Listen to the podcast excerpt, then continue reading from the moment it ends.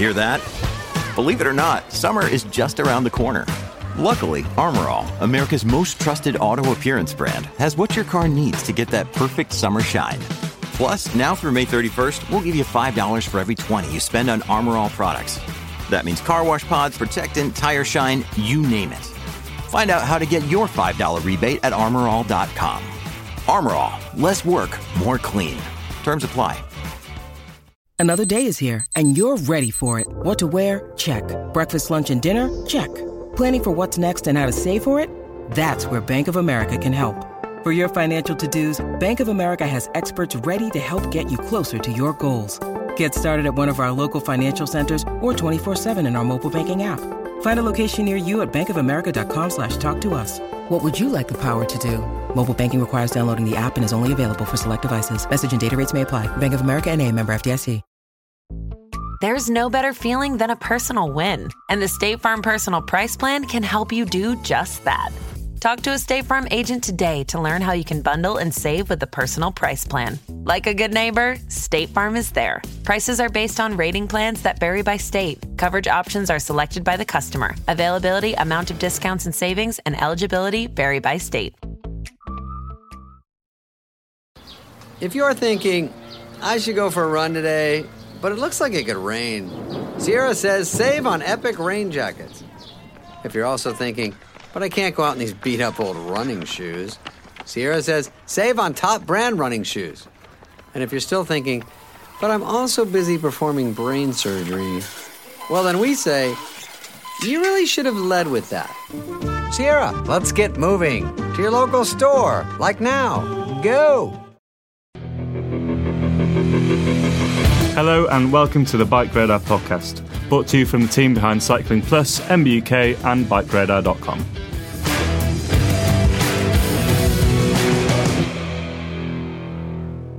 Hello, welcome to the Bike Radar podcast. We've been thinking here at Bike Radar about what might be some of the most influential bikes from the past 40 years, from the 70s, 80s, 90s, and noughties. And so, in this short series, a four part series, we're going to be talking to our resident bicycle, road bike, and all round cycling nerd, Warren Rossiter, um, who has been involved in the cycling scene for a very long time. Um, and he has put together his list of four bikes that really almost defined each of those different decades. So, in this episode one, we're going to talk about the Raleigh Competition Mark II from 1976. But keep an ear out for the next uh, following episodes. Uh, from the 80s, we're going to look at the Raleigh Burner. From the 90s, it's the Giant TCR. And from the noughties, it's Cannondale's Super 6. But let's start in the 1970s, Warren. Um, I'm not going to ask what you were doing in the 70s because that might be a little bit rude. Um, but the, the Raleigh Competition Mark II, um, why do you think this bike almost defined 90s, 70s uh, cycling or road cycling? I think, you know, um, road cycling in the 70s was obviously an era totally and utterly dominated just by steel. Um, and the players in steel, Reynolds, Columbus was pretty much it. And pretty much everybody, if you're a UK cyclist, and you know, I was a very, very small child. I'm a 70s child. Mm-hmm. I was a very, very small child in the 70s. My uncle, who, you know, was in his sort of mid to late teens then, was a road cyclist.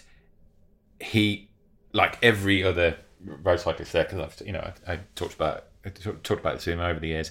Everybody aspired either to getting a beautiful British handmade custom made of Reynolds steel from a myriad of builders that are out mm-hmm. there. And this that was a very local thing. That was like, you know, if you were sort of you know from like Leicester and East Midlands where I was, there were there were local builders that that's what you wanted. Or or God forbid you could go to Coventry and get something really nice. Dirty.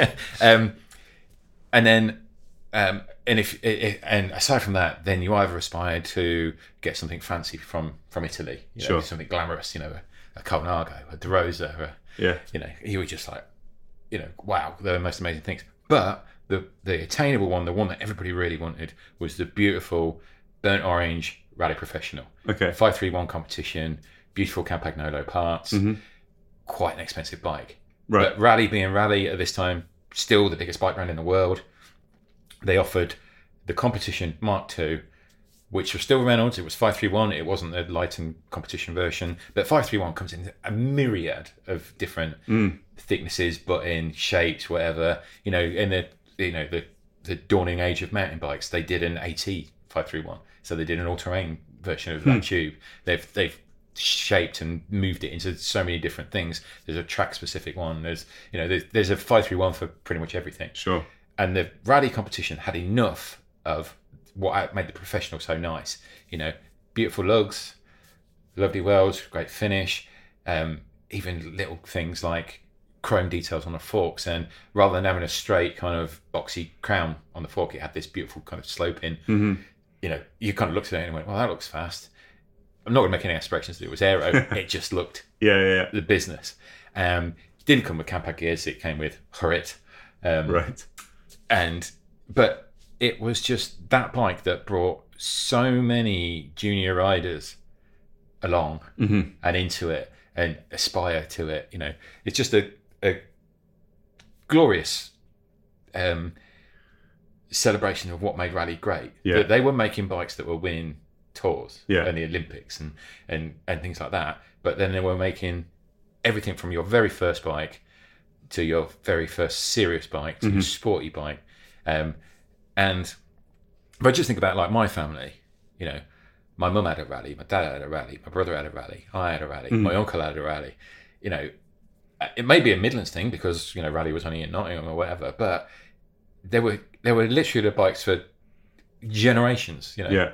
you know, Well, let's let, let's give a bit of context um, to start. So the, the competition is the everyman's version of the Raleigh professional. So can we very quickly talk about the professional? And I, I guess actually as well, before we started this podcast, we were discussing about how we were going to introduce him. Um, th- this isn't like a, a scientific like analysis of how bikes are developed over the years. These are kind of your picks. Yeah, yeah, yeah. No, it's what I, you know, it's the things that probably had like a direct influence on on the way I thought about bikes. Yeah. You know, it was that sort of. It's the things you just kind of left that lasting impression. You know, it's a kind of like now, if I was, you know, walking past a, um, a a car boot sale or you know. You see a bunch of second-hand bikes stacked up against the wall. There was a Raleigh competition too there.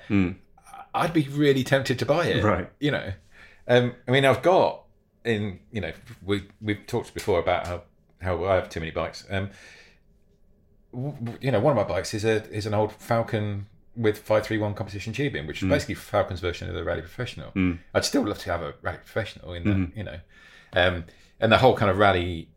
Uh, British bike industry thing, all those big major brands, all literally became absorbed into the into the kind of whole Raleigh family eventually. Anyway, Yeah. so things like the you know things like the you know the professional and the competition and a lot of those higher end Raleigh bikes were actually built in like the factory in Carlton and you know mm-hmm. which you know it- the history is so sort of mired and, and mixed and everything that could be considered as like the Carlton bikes or Right. or whatever. So you know the the I think it's it's hard now, you know it's hard now looking in the 2020s at just who Raleigh were and what Raleigh were in the 60s and the 70s and even going into the 80s you know they were almost ubiquitous Right. you know it, this i mean i i you know i had um relatives and um like relatives of my um you know of my wife like um that talked about bicycles they called them Raleighs it was almost like you know like a, a va- Hoover. a vacuum cleaner is a hoover Yeah. you know at this point in in britain if you said Raleigh it meant bicycle Right. and and it literally was you know you know i c- you know, you know i can when i was you know round round at my my uncle's house watching him clean his his Raleigh competition i would think i was on you know i'd ridden around there on a Raleigh commando you know which is like a little Sturmey archer three speed Sure. sort of proto bmx you know it was only like you know i think you know when did you have that i mean i would have been like seven Yeah. you know, and it was like my second bike. It was my first proper bike, you know. Yeah. Um, and then you know my brother, who was you know a, a, you know just over a year older than me, I had a commando, he had a grifter, and you know, and then we moved on from that. You know, in the in the eighties, there was the burner, and then later than that, then you had like a the bomber, you know, which was like a you know uh, Raleigh's take on the kind of big cruiser, you know, sort of proto mountain bike basically. Sure. Um, so I, I think it, you know the the reason that I've looked at the competition too, and I'm not saying it was the best bike of its No. of its time, or it, it was even the best bike in that price category, because I'm pretty sure if you went to one of the, you know, the great British frame builders, you could get something of equal money that was probably superior. Mm-hmm. But it's just a name, a brand, a moment in time where they defined cycling in Britain, Yeah.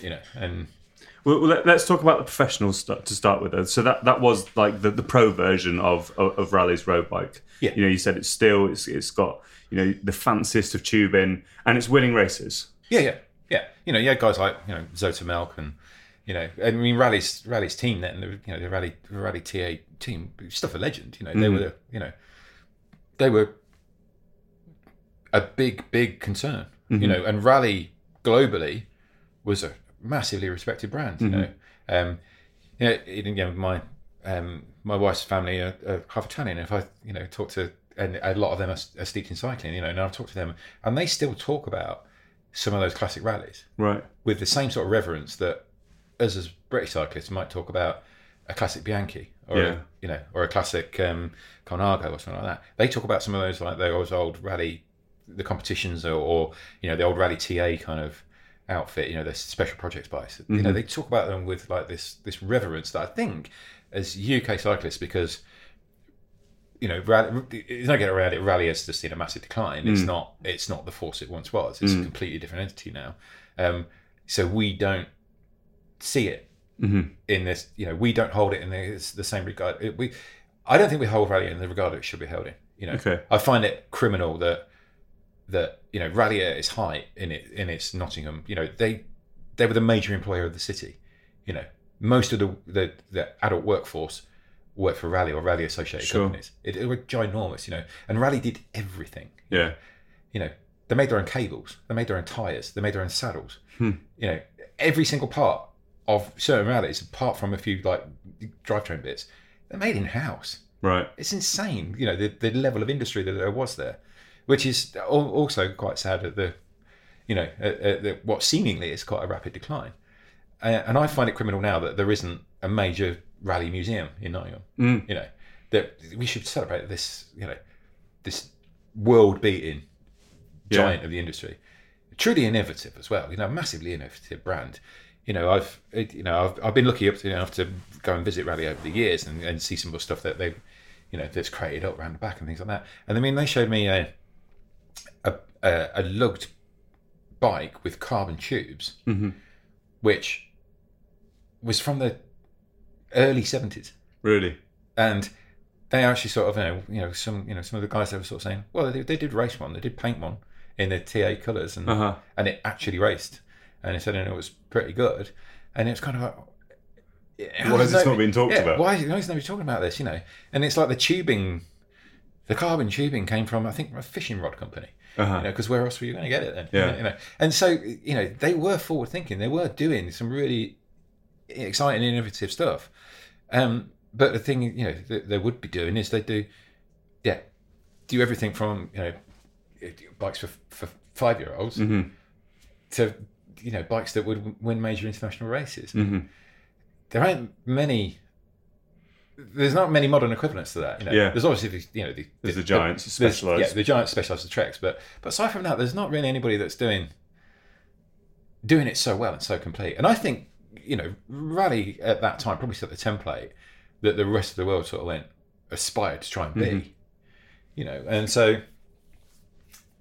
just making very good products at very good prices um, was something that Raleigh was just renowned for. Yeah. You know, So it sounds like I mean, you, when um, your, your cousin had the competition, you were sort of seven or eight. I'm guessing you probably, to some extent, idolised your cousin. You know, like an older guy yeah, of course you riding. Yeah, yeah, bikes. yeah, yeah, yeah. I presume he was also maybe idolising those guys racing the professionals. So, Yeah, yeah. and this is where sort of I I guess that appreciation of, of that competition comes from. Yeah, I mean that's yeah, definitely, definitely, and that, and that whole kind of Raleigh as a, a performance brand, yeah, because you know when I was sort of you know junior preteen and and and all that sort of thing, Britain had the milk race, which um, was like the Tour of Britain but bigger, Um, and the milk race always used to go through our town, and every school in the town would stop, and you'd go out for the day and watch. And there was nothing more exciting than seeing, you know, the Raleigh team on those orange bikes flying through, or orange. I mean, at that time they were probably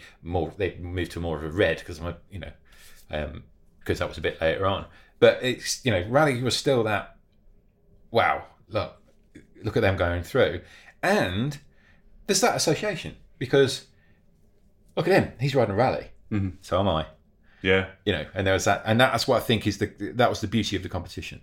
And it's something i think that we've sort of we've sort of lost. I mean you know going back up to the you know the the 90s the noughties and everything every brand used to have a pro look bike at entry level money you know trek you know in their you know Armstrong era and everything like that. They mm-hmm. had an aluminium bike in U- UPS colours at a thousand Sure. at a thousand quid or, or just under a thousand quid, and everybody had that kind of team replica, mm-hmm. but a cheap team replica. But no relation to what the actual thing was. Mm-hmm. But that's what it was all about. You know, if you were you know with you know begging your parents for a bike for Christmas, you wanted the one in the team colours. Yeah.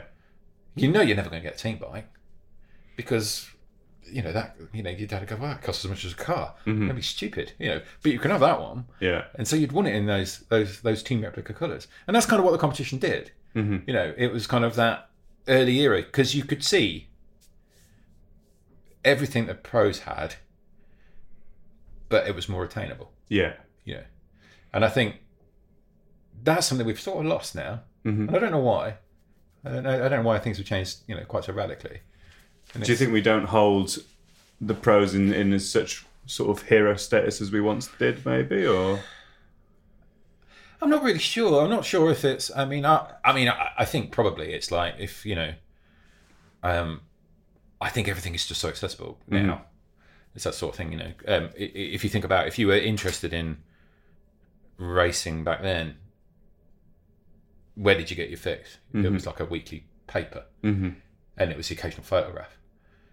It wasn't TV yeah. it wasn't anywhere. You couldn't look it up online. You couldn't, you know, you couldn't see this stuff. So I think a, a, a lot of that sort of thing, it's it brings imagination, breeds imagination mm-hmm. because you're looking at a still image. Mm. And so when something, I mean, uh, as I say, like when something like the milk race came through town, the whole town would stop because wow, this is a big event. This is happening.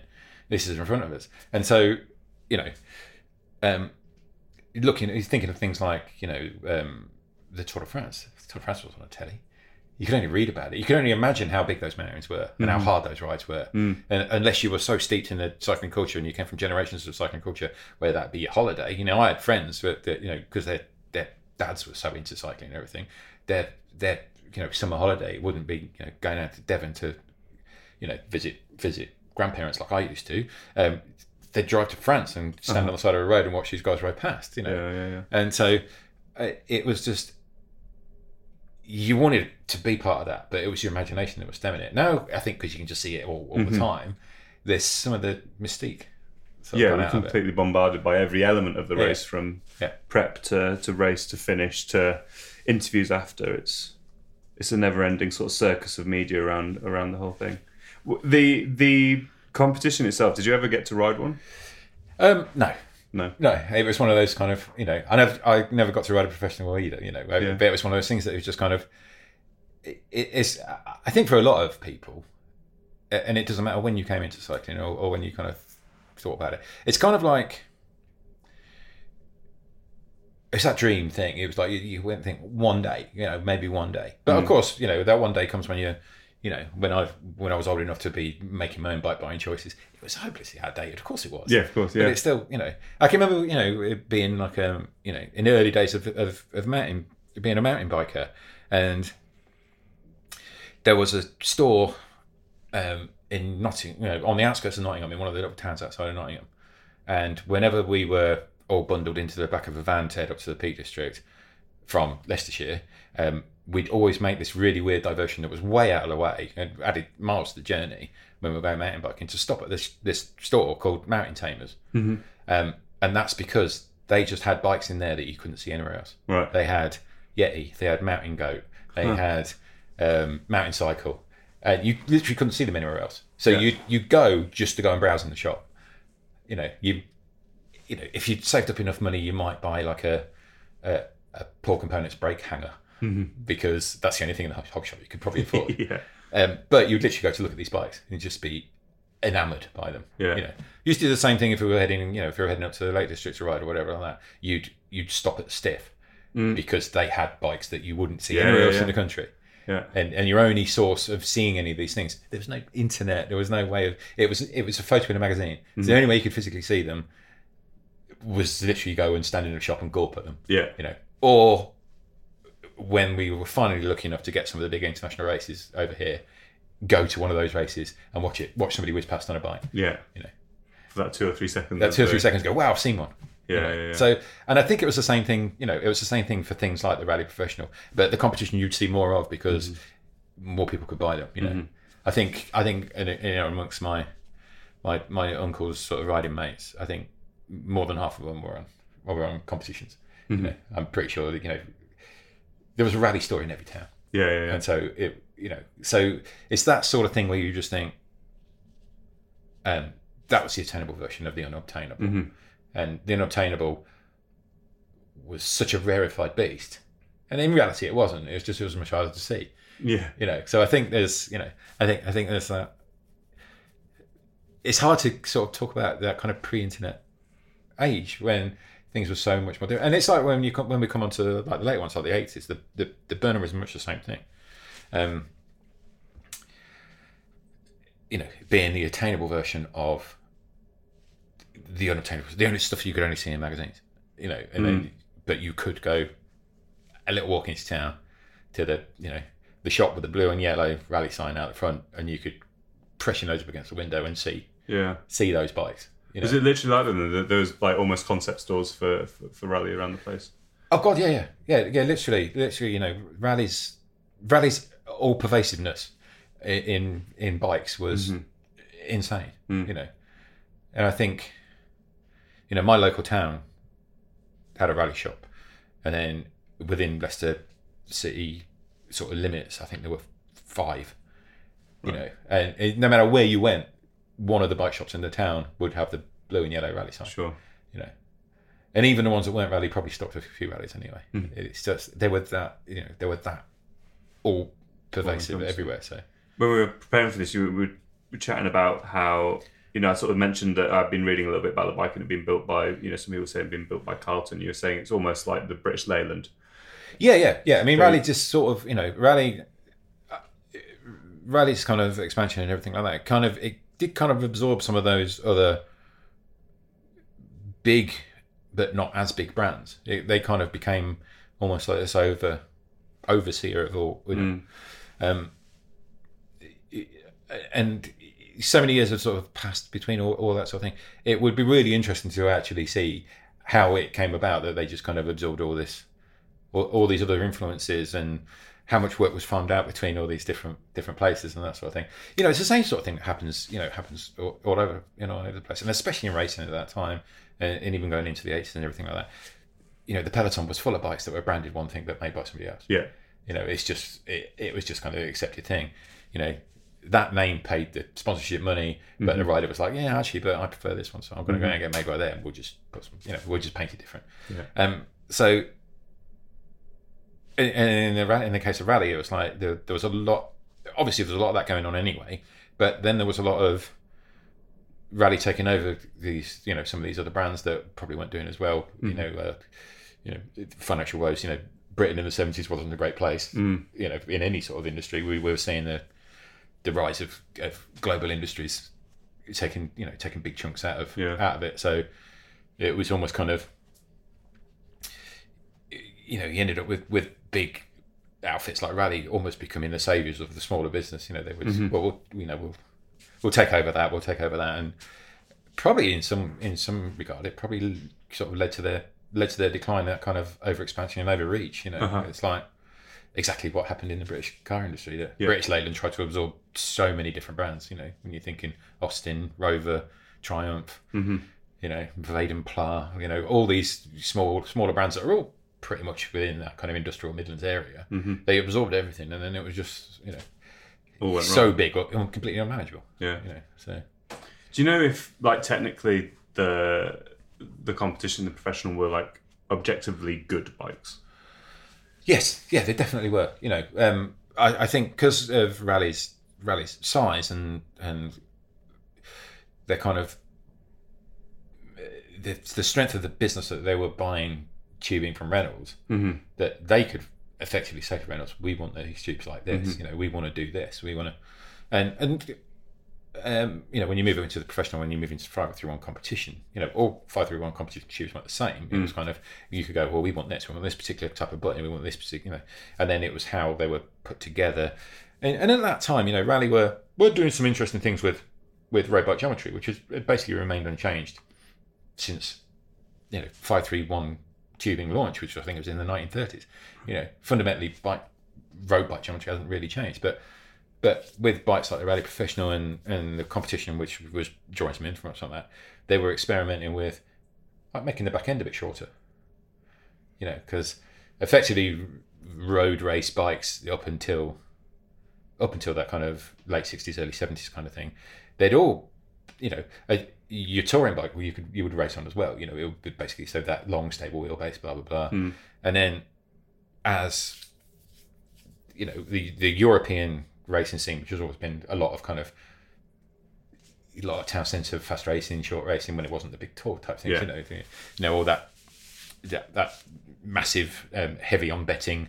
You know, short day races that the whole town would turn out for. Those kind of influences drip back into into the UK, um, as things like the Team Raleigh were. You know, mm-hmm. spending more time in Europe and seeing what was going on over there. Those kind of fast Italian, fast French geometries started having an influence over here. So things like the like the professional and and by, you know, but then in turn things like the competition, it was a little bit shorter, shortening up the chainstay, making the back end a little bit tighter, making the wheelbase a little bit tighter, mm-hmm. and the bikes became more exciting to ride. Mm-hmm. So you know, it wasn't about long days out with your pannier bags and still wearing a tie.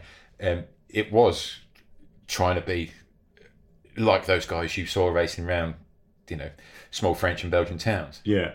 you know, looking super fit and super tanned, which, you know, wasn't much of that going on. I was going to say no one in the No, Netherlands in yeah, the seventies was looking yeah, that. nobody, yeah, nobody in the mid seventies was looking like that.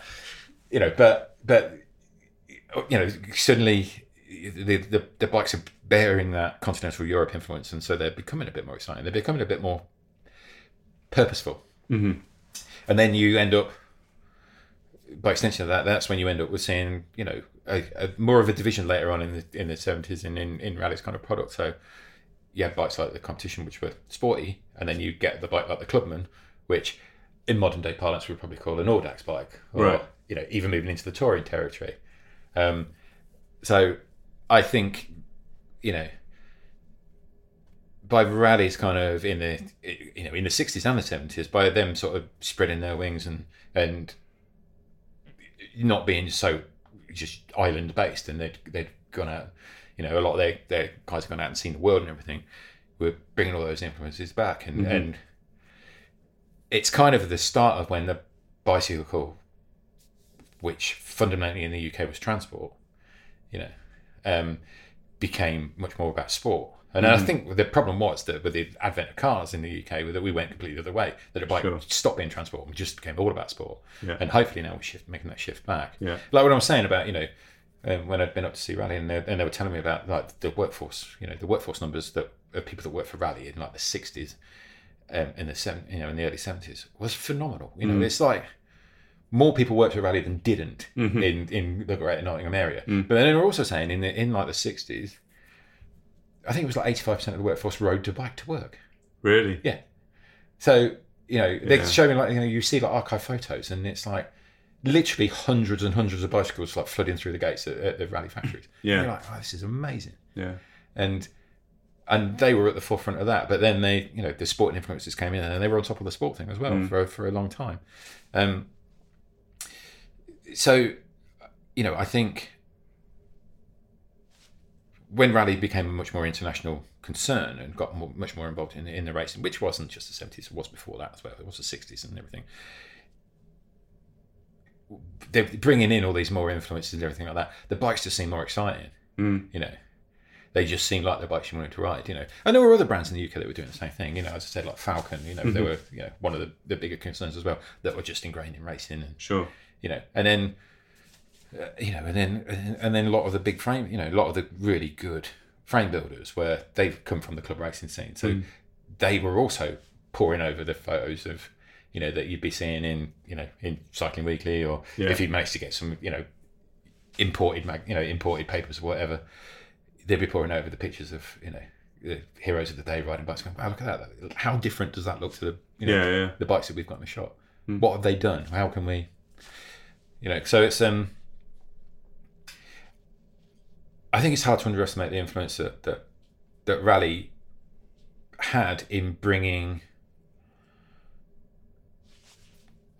the special rarefied things to just a big, a bigger, mm-hmm. broader, wider audience. You Yeah. know, and and it continued. It continued. In, you know, continuing into the eighties in different genres of bike, which we can we'll talk about later.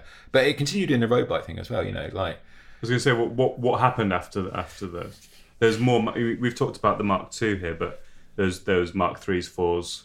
Yeah, and then they started, you know, and then you're coming into, and then you're coming into the eighties, and then then things, you know, where there were lots more things that were ingrained in in the in the kind of racing sphere. So uh, at the, high end, you had like the, the, the big expensive Team Banana replicas, hmm. but the Team Banana replicas came right down to sort of bikes for teenagers, and then you know one of the classic ones when I was a sort of very young teenager was the Raleigh Winner, mm-hmm. you know, uh, which obviously the name is, says it all. You know, and it had a it had a cool black and silver metallic two tone spray, you know, paint job and everything. Not not particularly brilliant bike, but it it hit all the right notes Sure. you know and and i think there's i think it's they they went a long way in making road bikes look more exciting hmm and and actually ride more exciting Yeah. You know it was sort of almost like making it less nerdy than it was hmm club cycling at that time was still it was very very big but it was it was always appealed to a certain type of person Yeah. you know, um, it, it sort of wasn't like today where you know you you wouldn't like be playing football for your you know your local Sunday team and riding a bike at the same time. You were two completely different Uh-huh. people. You know, the, the the cyclists were always like super fit and super, you know, super super strong, but they weren't the team sports guys or they Yeah, yeah, you know. Um, if you if you if you rode a rode a bike in the late seventies, early eighties, like a road bike, and you know, and I'm not talking you like you put a set of cowls on it and you're doing wheelies down the park with your mates. I'm talking like you were going out riding, Mm-hmm. you know, put put in high miles. You weren't one of the cool kids at school. Yeah. You, Yeah. you definitely weren't. You know, so. But I think you know, Raleigh brought a bit of Okay. a bit of pizzazz and a bit of glamour to the everyday bike. Yeah, yeah, yeah. You know, You can't imagine. Can't imagine that now, can you? Raleigh. bit of pizzazz, bit of cool. Okay. Well, um, I think our, our next episode next next Friday is going to really build upon upon that sort of story of, of Raleigh and, and being cool and, and maybe appealing to a, a more youthful, younger audience. yeah. I mean, I think this was like you know, this was their their masterstroke. It really was. Sure. You know, The start of something big for Raleigh in, Yeah, in yeah. terms of yeah. popularism. Yeah. It, was their it was their last great hurrah. Right. Because after this, they The you know, decline was. the decline began in earnest. Sort of. thing. Okay. Well, um, yeah. Please, you know, come back next week for for our next um, episode, which is going to be about the Raleigh Burner. Um, as I said at the start of this podcast, we, Warren uh, is is we're talking about sort of the key bikes or the most influential bikes that really have defined for him the decades of the seventies, eighties, nineties, and two thousands. Um, so yeah, hopefully you've enjoyed that, and uh, we'll be back. We'll be back on Monday with a normal podcast, and we're back next Friday with the Raleigh. Thank you for listening to the Bike Radar podcast. If you want any more information on what we've been talking about or more news and views on cycling, check out bikeradar.com.